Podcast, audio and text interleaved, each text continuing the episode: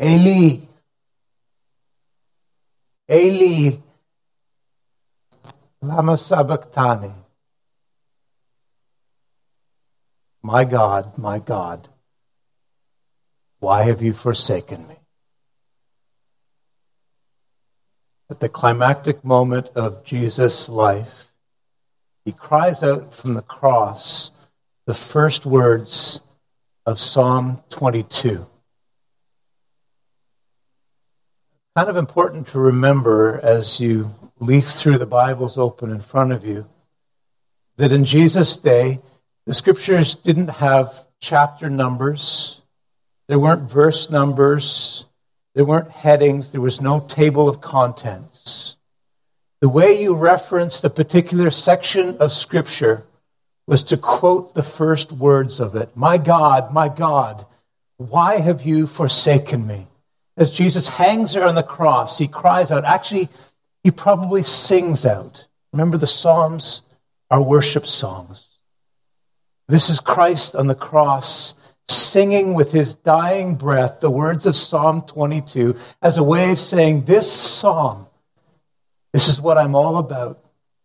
This psalm explains what I'm here to do, what's happening right now it may well be the most important quote that Jesus ever makes from the Old Testament because it reveals the very essence of who he is and what he's doing there on the cross. If you want to understand him at all, you need to understand this psalm. And so today we're going to try and do that by digging into what is arguably one of the most difficult to read because it's heart wrenching and difficult to understand because it's mysterious, one of the most difficult Psalms that we have in the Bible. And we're going to do that by asking a series of questions, three of them in sequence. First, we want to explore exactly what it is about this psalm that is so perplexing. Why, why is this psalm such a mystery? I want you to see the enigma of it. And then we're going to suggest the answer to the mystery. And then we're going to end, as as you always should when you read the God, Word of God, by saying, what does it mean practically for the way that you and I will conduct our lives today and tomorrow? What does Psalm 22 mean practically for us? If you'd like, you can follow along. There are notes in the back page of your order of service. But we start by asking the question about what it is in this psalm that is so very mysterious and so very difficult to understand as we read it just at face value. This is David's song, one of the psalms written by King David himself. And I want you to notice a few things that I think are just inexplicable about it. First, there's the, the inexplicable, I guess you would call it the, the juridical nature of the psalm crime and punishment juridical matters. What's happening? Those of you who are Bible scholars, seminary students, Bible college geeks, come on, class, what's going on here in Psalm 22? Look at the evidence. Verses 6 to 8, we see he's out there in public. People are jeering at him. Verse 17, they're gloating, they're scorning him. Verse 15, he's dying of thirst, so much so it says that his tongue has swollen up and he's beginning to choke on it. In verse 17, it says he's so emaciated that you can see the bones pressing through the skin, every one of them. In verse 16, he's been pierced in his hands and his feet by, by a sword or a spear. What's happening to him? This is an execution. This is a public execution. I mean, the clincher is verse 18, where it says, They cast lots for my garments. See, whenever a criminal is executed in a public setting, the executioner's got the clothes. The telltale sign that that's what's going on here. So here's the question here's the enigma. When and where did this ever happen to King David, the author of this psalm? When was he ever dragged out in front of a public trial like this, sentenced to execution, sentence carried out in full view of the mocking crowds? We know more about David's life than almost any single other character in the Old Testament or in antiquity. When did this happen to him? Never did. In fact, not only did it not happen, it couldn't have happened, at least not this way. We have to be really careful not to be anachronistic, not to read back into the world of the Bible our understandings about how things might happen today. In the ancient world, if you overthrew a king, there would be no public trial, there'd be no courtroom episode. You mounted a coup and you killed him, and you took the throne. In other words, not only did this not happen to David, it couldn't have happened to David, at least not in this way. And that's not all. The mystery gets deeper. It's not just this, this juridential crime and punishment nature of what's going on. There's this almost inexplicable, inexplicable submissiveness of David. If you read the book of Psalms, one thing that you'll notice is that David never took injustice lying down, did he? He's always crying out for justice, always crying out that God would smash his persecutors right in the teeth. Makes for hard reading sometimes. But there's none of that here. Even though this is arguably the most extreme situation we see anywhere in the Psalms, the most extreme injustice, and yet there is no word from David crying out that God would smash his perpetrators. So you have this inexplicable juridical nature of the psalm. You have this inexplicable submissiveness and silence of the one being executed. Verses 4 and 5, they say, and this is just sort of historical knowledge, that if you cry out in faith to God, God will hear you. But in this case, God is treating David as if he's faithless, and God is not hearing him. My God, my God, why have you forsaken me? Why am I abandoned? He's treating him as if he is someone who he's not the beloved, faithful king of God's people. And here's the most inexplicable part of the psalm it's there in the ending. We didn't read all the way to the end, but, but let's look through it. See there in verses 20 and 21, David saying, Deliver me from death, deliver my life from the sword, rescue me in verse 22, he starts talking as if his deliverance is going to happen or that it's already happened. Says, I declare your name, for he has not despised or disdained the suffering of the afflicted one. He's listened to the cry for help. In other words, verse 22 and following, we see David laying claim to this promise that, that he'll be delivered from death, or he's already been delivered from death. And look at the results. Look down to verse 27 it says, All the ends of the earth will remember. They will turn to the Lord, and all the families of the nations will bow down before him. What? Again, this is David. David saying, I was about to be executed, but God delivered me from death, and because of that, all the nations of the world are going to be converted. The poor nations, verse 26, the wealthy nations, verse 29. What he seems to be saying is, as a result of my deliverance, instead of one little racial ethnic group in one little part of the world worshiping the God of Abraham and Isaac and Jacob, all the nations of the earth are going to be doing that.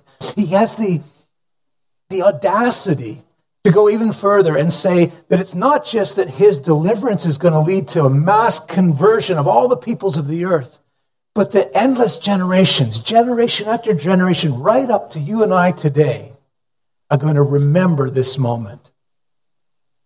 And then it, it concludes, verses 30, 31. It says, Posterity will serve him. Future generations will be told about the Lord. They will proclaim his righteousness. They will declare it to a people not yet born, you and I. They will say, He has done it. Here's the question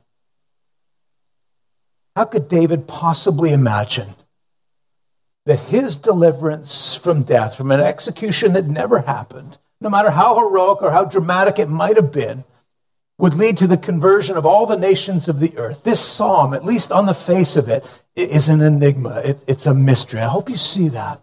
How in the world the first readers, the first hearers, the first singers of this psalm would have read it or understood it, I have no idea. But once you've gotten a hold of the mystery, your mind goes searching for an answer. What's the solution to the mystery of Psalm 22? There's only one that I know of. There's only one way to account for this psalm, and that's to believe what the Apostle Peter said. I want to show you where. Keep your thumb in Psalm 22, but flip ahead to the book of Acts. Find Acts chapter 22. In Acts 22, verse 31, you might want to write a little note in the margin that just says Psalm 22. This is what Peter says. Acts 2:31 being a prophet David foresaw and spoke of the Christ.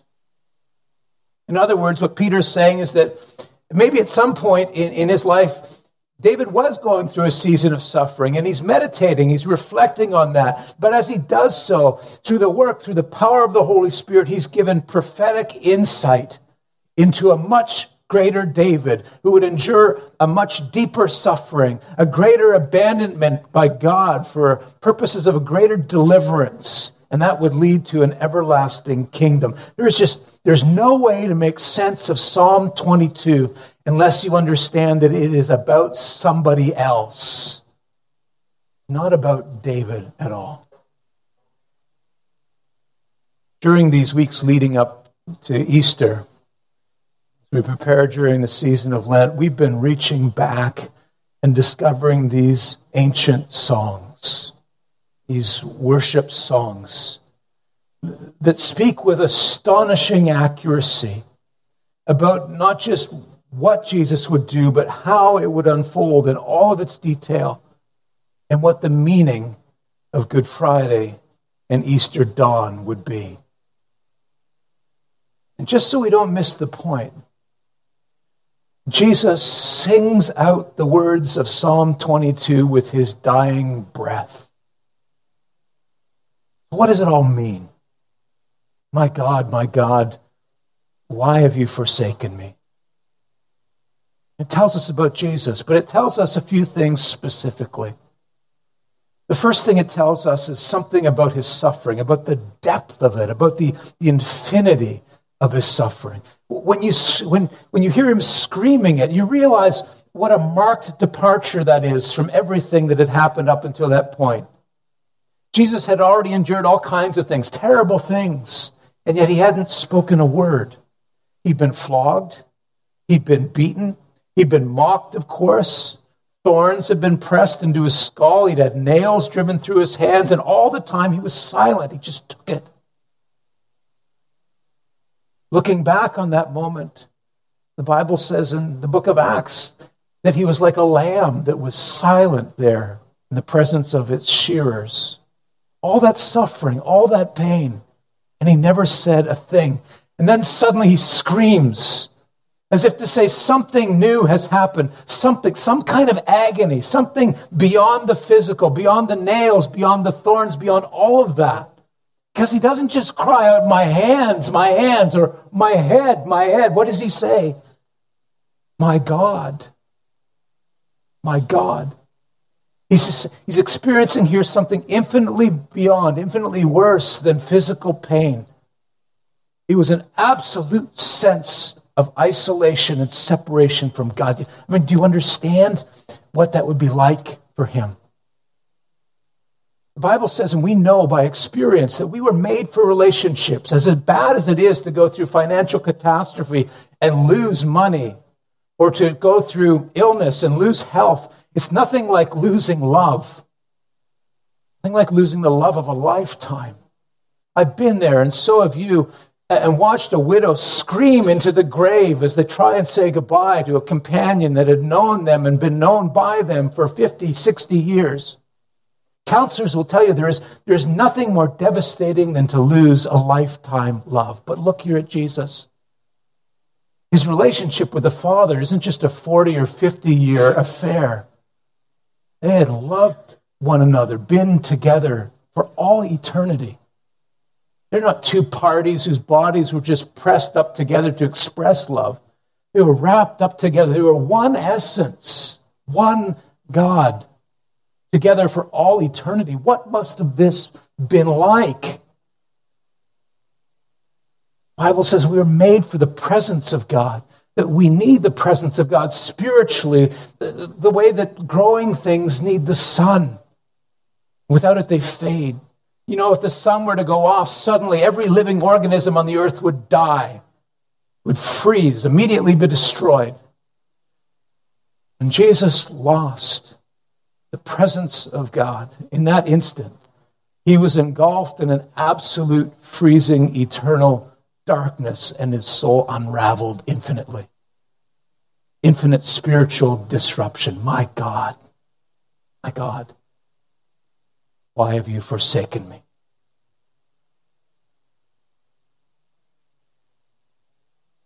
There's something else in the words, though. It doesn't just speak to suffering, it speaks to faithfulness. And I have to admit, I didn't see this for a long time. And this, this cry really bothered me because it felt like Jesus came apart in this moment. But look closely. My God. My God just when it feels like he's losing his grip, you go deeper and realize it's exactly the opposite. You know what it means to say, My God. Here's what it meant to Jesus this is the language of covenant faithfulness. Some of you will remember that moment back when, when God was gathering his people there at the foot of Mount Sinai, and he says to them, I'm going to enter into the most intimate relationship with you a covenant relationship. It's going to bind us together.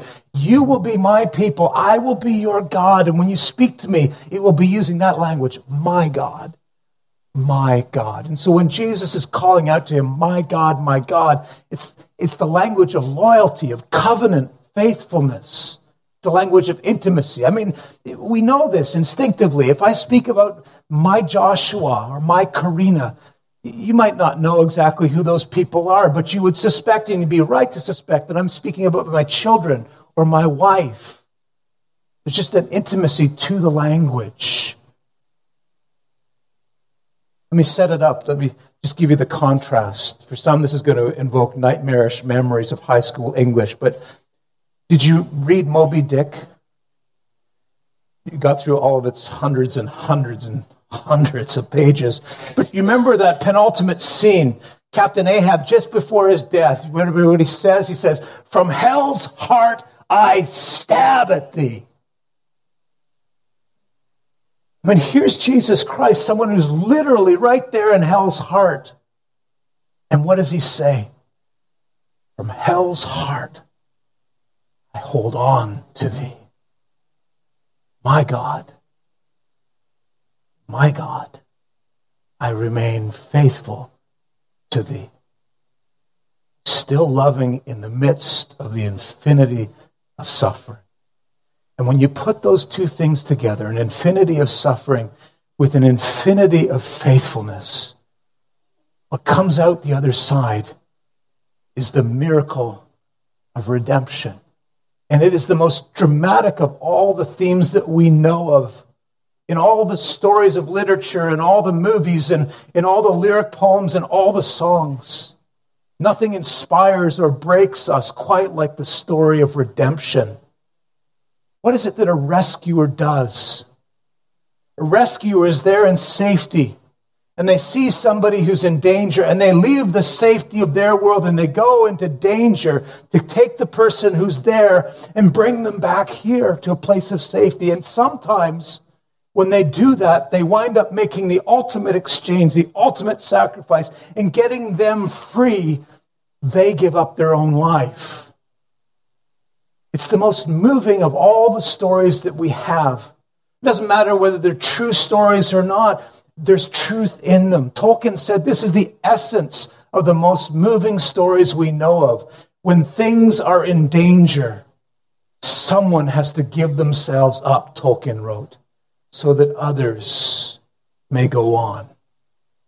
The cross, we call it the tree of life. And it's a beautiful, descriptive, accurate language, but the only reason it's the tree of life for us is because it was the tree of death for him.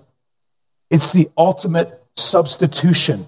Infinite faithfulness, infinite suffering come together to produce the miracle of redemption. And when you take hold of that, no matter who you are, no matter what life has hurled at you, no matter what you've done,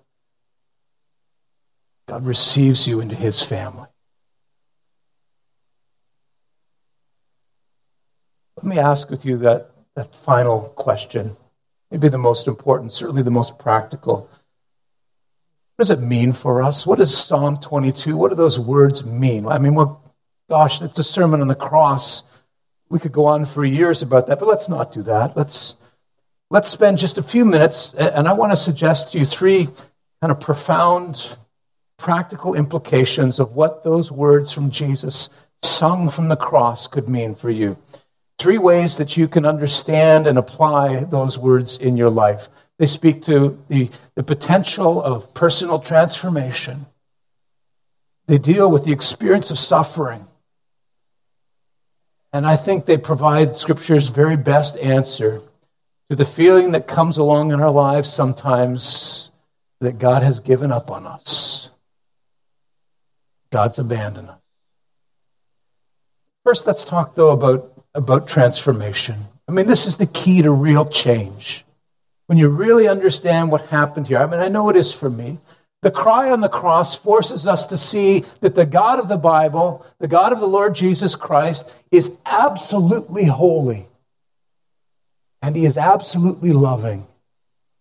And he's absolute in both at the same time. I, can't, I can't say this more emphatically. Your, your temperament, your personality, your psychology, religious background, church background, your culture, all of that will tend to tip in one direction or the other. See God is more loving than holy or more holy than loving. And it's only because He's both, and it's only when He is both. When you've really grasped that, when it really comes together in your life, when it smacks you in the face, that it really changes you. You see, why have thou, why hast thou forsaken me? Means that he was so holy, God was so holy that this had to happen. But my God, my God, means that Jesus was so loving that he was willing to do it. In other words, that one verse of Scripture shows me both the absolute holiness and the absolute love of God. And that's the key to transformation. Let me show you how. If you're of a, and I couldn't think of a good word here, so I'm just going to say conservative. If you're of a conservative temperament, you will think of God basically as holy and righteous, and you'll tend in the direction of thinking that that our best responsibility in life is to live well, holy, moral, upright, righteous lives, and somehow that sneaks in an understanding of what it means to be saved. But when you think of your relationship with God in those terms, it doesn't move you. It doesn't fill you with joy and tears. It doesn't melt your heart and it doesn't exhilarate you. Well, yeah, sure, of course I believe in God, and I'm trying to live a good life. On the other hand, if, if you're more of a, of a liberal temperament, again, not the best word, but you tend to think of God as mainly loving. I believe in a God who just loves and accepts everyone the way they are. And you say, therefore, if a person is saved, they're saved because God just loves them, and, and that's all there is. You say, well, sure, I believe in God, I have a relationship with Him, he loves me, but he loves everybody. And it doesn't move you. And it doesn't fill you with tears. And it doesn't shock you. And it doesn't galvanize you. And it doesn't change you. It sounds like such an appealing idea on the surface, doesn't it? I believe in a God of pure love who loves everybody no matter what. But let me ask you this What did it cost your God to love like that? A loving God who is not holy is nowhere near as loving as the God of the Bible. And a holy God who is not loving is nowhere near as holy as the biblical God. You see, it's because he is loving and he is holy that there is this free, free, free grace. But it's costly, it's infinitely costly when all I hear is that our God is holy and demanding, it might make me respond out of fear. It might make me listen, but it doesn't change my heart. And when all I hear is that, that God is just very, very loving and like some doting old grandfather, he accepts everybody, well, that's nice. And it might inspire me, but it doesn't change me. But when I know that I am the recipient of this kind of costly grace, that Jesus went to hell's heart for me and was loving and obedient for me, that changes me. That's tears, that's amazement, that's exhilaration, that's galvanizing. And you know why it changes? Because at the same time, it humbles me out of my pride, out of my self centeredness, but it affirms me out of my inferiority and my self pity. It makes me hate my sins because it led to his death. But it forbids me from hating myself because he did it for me to make me free. There's nothing that will change you quite like understanding who God is. Absolutely holy, absolutely loving at the same time. It'll just it'll pull you out of every psychological category that there is. There are no inferiority complexes. There are no superiority complexes. You're just off the map. It takes you off the scale completely. Understanding the cry of Jesus on the cross is the key to personal transformation. Here's a second thing. And let's be honest, this, this hits our church family right in a tender spot. Yesterday, I was with a number of you at the eighth funeral that we've been involved with since December.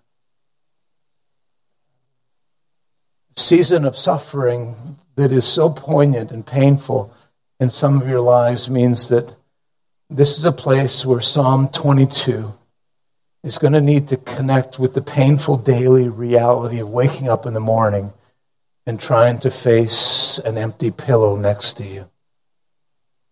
If you're in trouble right now, if you're in pain right now, I want you to hold on to these two ideas.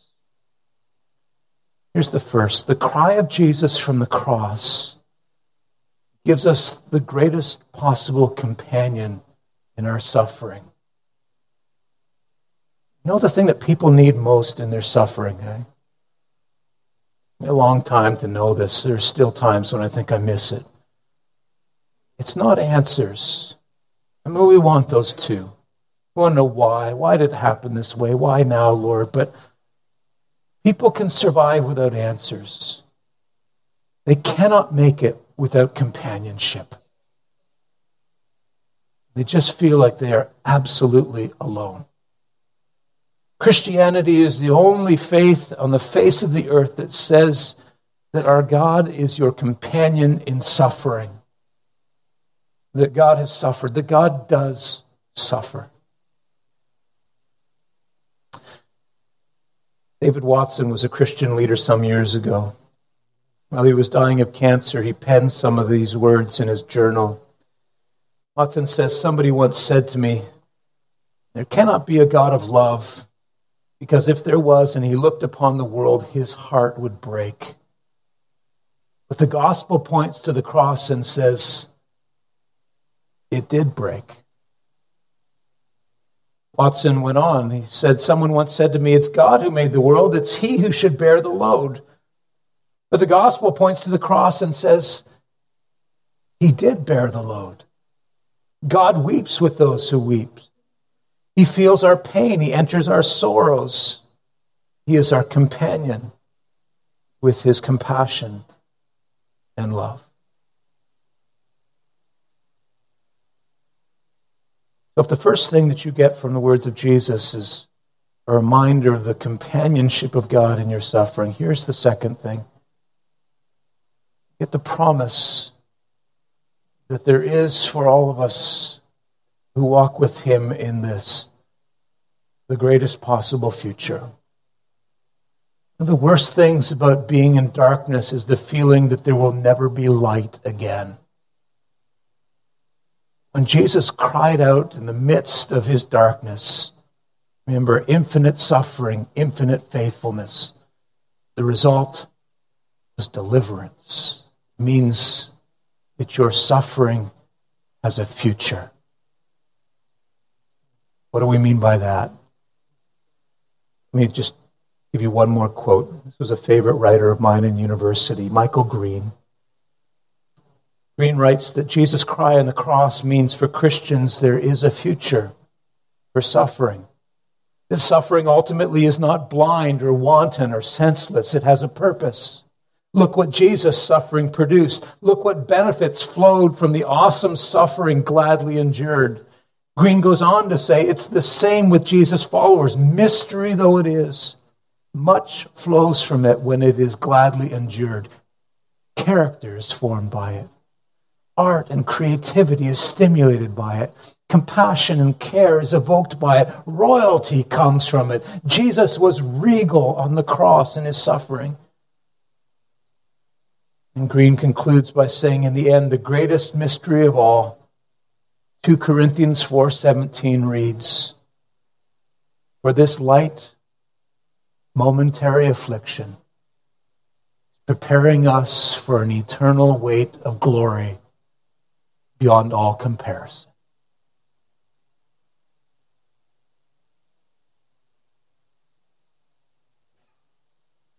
One final word.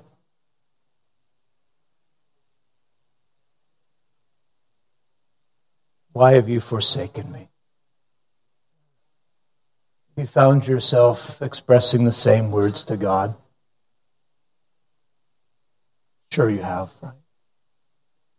Those moments where the abandonment of God just feels so poignant and, and so painful. Martin Luther once said this about Psalm 22 that Psalm 22 has helped me out of difficulties from which no king or ruler could ever have freed me. I'm not totally sure what he meant by that, but I think I have a good idea. Martin Luther was, the word they used to describe him was a melancholic person. It means he was prone to depression. And I know what that's like means he had trouble some days holding on to positive emotions. He had trouble feeling the presence of God. And boy, there's a lot of us who are like that. But look, you know what this episode on the cross tells us? It says that Jesus was deserted by God actually, so that when it feels like we are deserted by God, it's only apparently. And often it's our own emotions, our own physiology, all these uncertain things that are deceiving us. You feel abandoned because those things are not reliable. But Jesus was abandoned actually so that you will only ever be abandoned apparently. Hold on. Hold on, and I guarantee he'll be back there in your emotions, in your thoughts, in your understanding. He's never left you. He was deserted, really, so that you would only ever be deserted, apparently. Let me pray for us. Thank you, Father, for showing us through this psalm who Jesus is. We are those generations who now, centuries later, praise you for what you've done when you delivered Jesus from death through the resurrection. This morning, there are hundreds and hundreds of millions of people in nations all around the earth who join us in praising your name and worshiping you. Nothing else could have done it. We're praising you because you have done it. You delivered Jesus. Through that, you've delivered us, and we thank you. Thank you, Father, for what Jesus did for us on the cross. We ask that you would help us to apply it to our lives in some of the ways we've discussed today. We pray it in Jesus' name.